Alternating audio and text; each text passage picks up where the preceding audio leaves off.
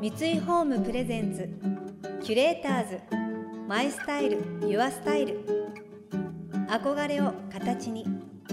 三井ホームの提供でお送りします。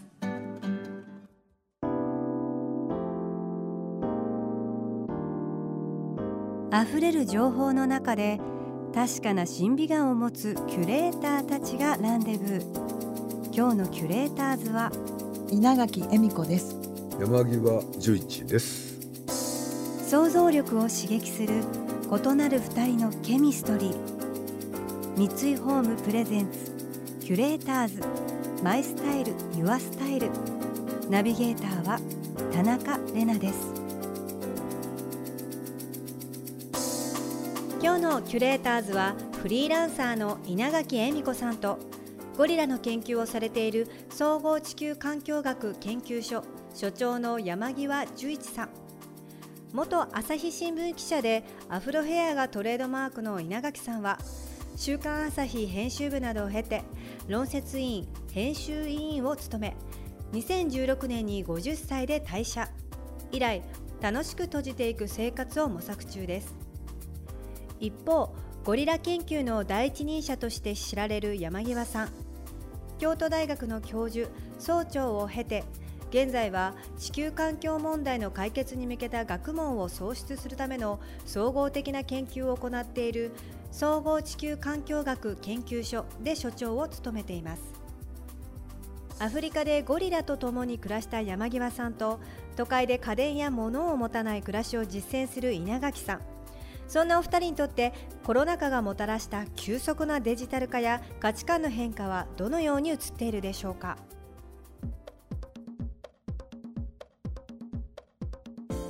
まあ、コロナってみんながいろんな価値観を、まあ、見直したっていうことはあると思うんですけど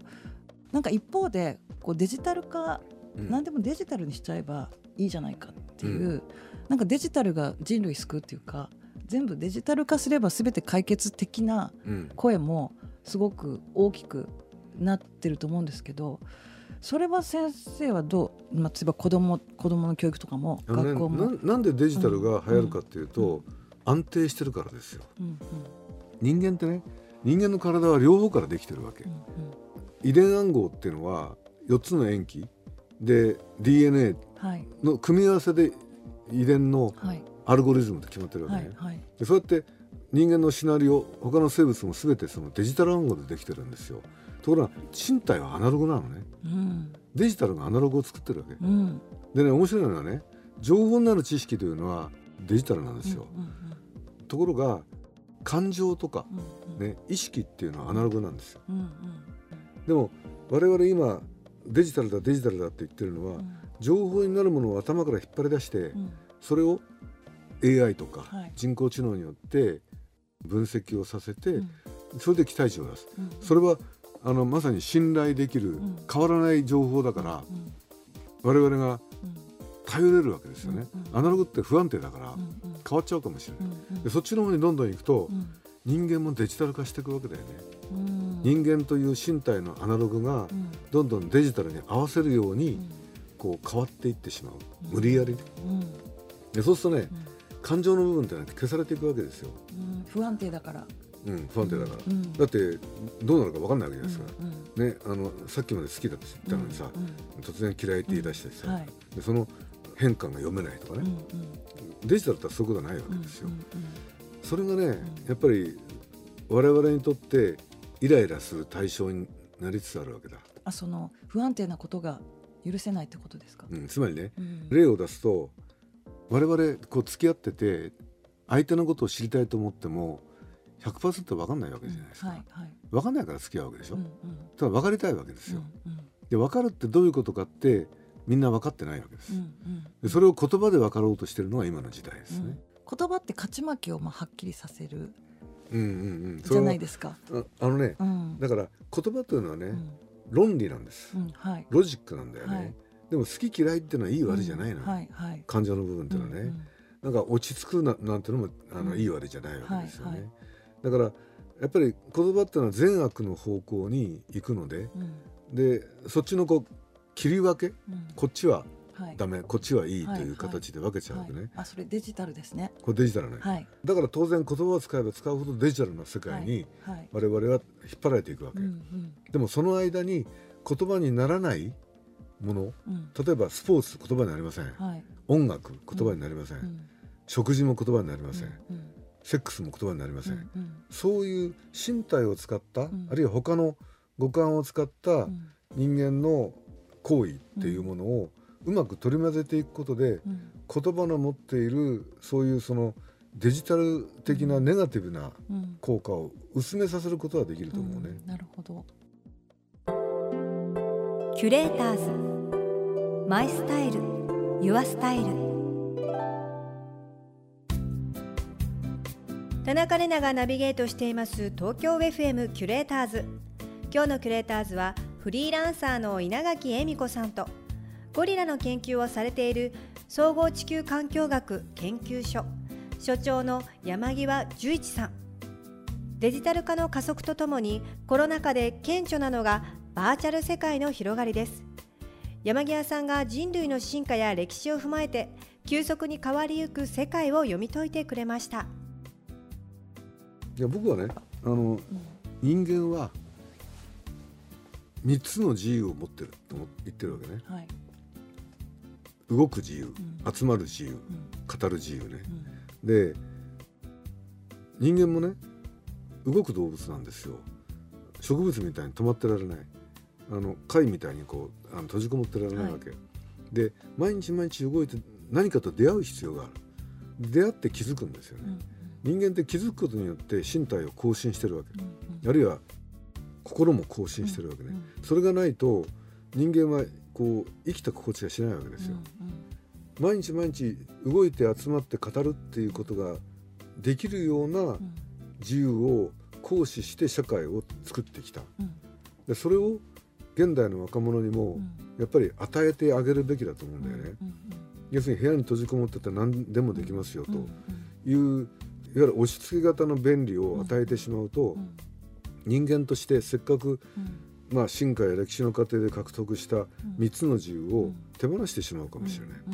あのサロゲートって映画あったの知ってる？いや知らないです。僕もね大阪大学の石黒さんってロボット研究者に言われて見たんだけど、これはね人間がベッドに寝たままで頭にこうつながってそのアバターになりきって恋愛もするし、商売もするし、スポーツもするしってやってるわけね、しかも自分は男なのに女にもなれるし、老人にもなれるし、子供にもなれる、そういう着せ替え人形みたいなのがあるわけ、まあ最終的にそのアバター世界っていうのがこう崩壊するんだけどさ、でもそこまで行くぐらいの科学技術を今人間は持ち始めてるわけですよ。自分はその代理人がいる、まあサロゲテって代理って意味なんだけどさ、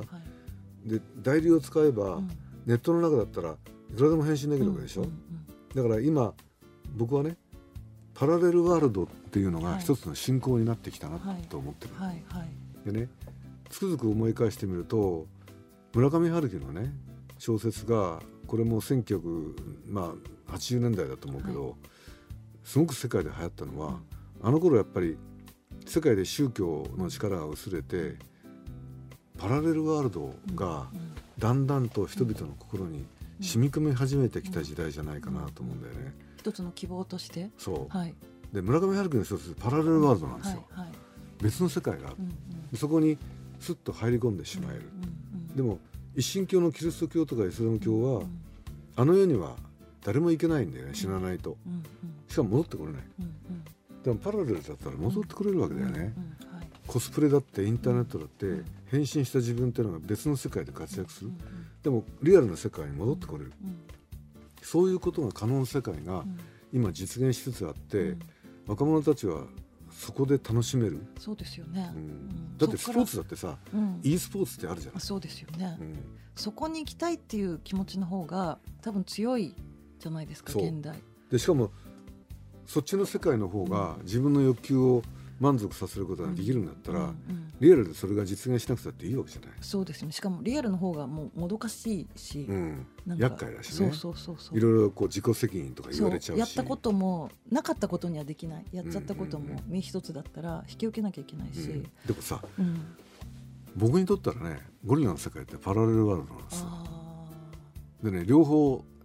うん、あの楽しんできた、はいはい。まあ、結構辛いこともあったけどね。はい、はい、でもそれはねリアルなんです僕にとっては。両方リアルです、ね、両方リアルなんです、うん、バーチャルじゃないんですよ、うん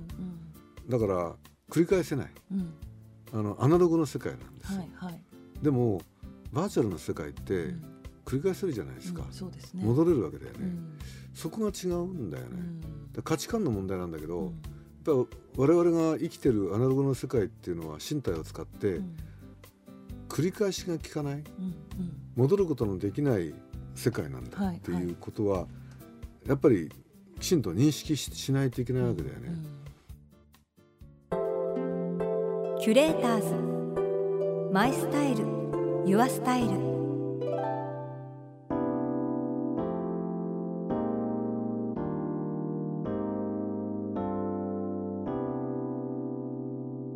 田中玲奈がナビゲートしてきました三井ホームプレゼンツキュレーターズマイスタイルユアスタイル。今日のキュレーターズはフリーランサーの稲垣恵美子さんと総合地球環境学研究所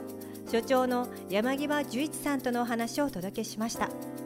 バーチャルの世界って私は、まあ、ゲームもやらないしあまりそんなにお付き合いないとは思ってるんですけどまあ、今も現在ねゲームの中で自分ともう一人の自分を作ってそこでコミュニティを広げたり会話したり、うんまあ、もしかしたらどんどんそこでのお金が成立したり仕事が成立したりとかもなっていってる時代で、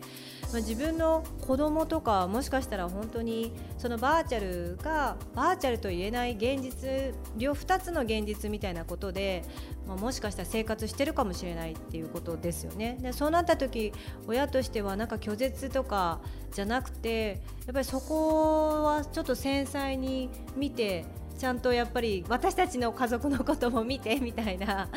なんか家庭のことも見てねって言いたくなるかもしれないね。ちょっと寂しくなっちゃうかもしれないですからね。もうなんか。なんかそこは、まあ、これからどうなっていくんだろうっていうのは親としても気になるところではありますね。でちょっと考えさせられました。この番組では感想やメッセージもお待ちしています。送ってくださった方には月替わりでプレゼントをご用意しています。今月はホームグッズブランドマイトンのハンカチです。和歌山で60年続く生地メーカーである萩原メリアスにて生産。独自開発の編み機による使い心地の良いオリジナル生地とブランドの象徴でもあるカラフルなパターンアートの掛け合わせで生まれた唯一無二のプロダクトです。寒さの増すこの季節にこそ心が明るくなるハンカチをお供にどうぞ。またインテリアライフスタイルなどあなたの暮らしをより上質にする情報は web マガジンストーリーズのエアリーライフに掲載しています。今月のリコメンドトピックはファミリーヌックでほっこりスープ時間です。詳しくは番組のホームページをご覧ください。来週も稲垣さんと山際さんをお迎えして一人飲みの極意についてお聞きしていきます。それでは素敵な週末をお過ごしください。田中れなでした。三井ホームプレゼンツキュレーターズマイスタイルユアスタイル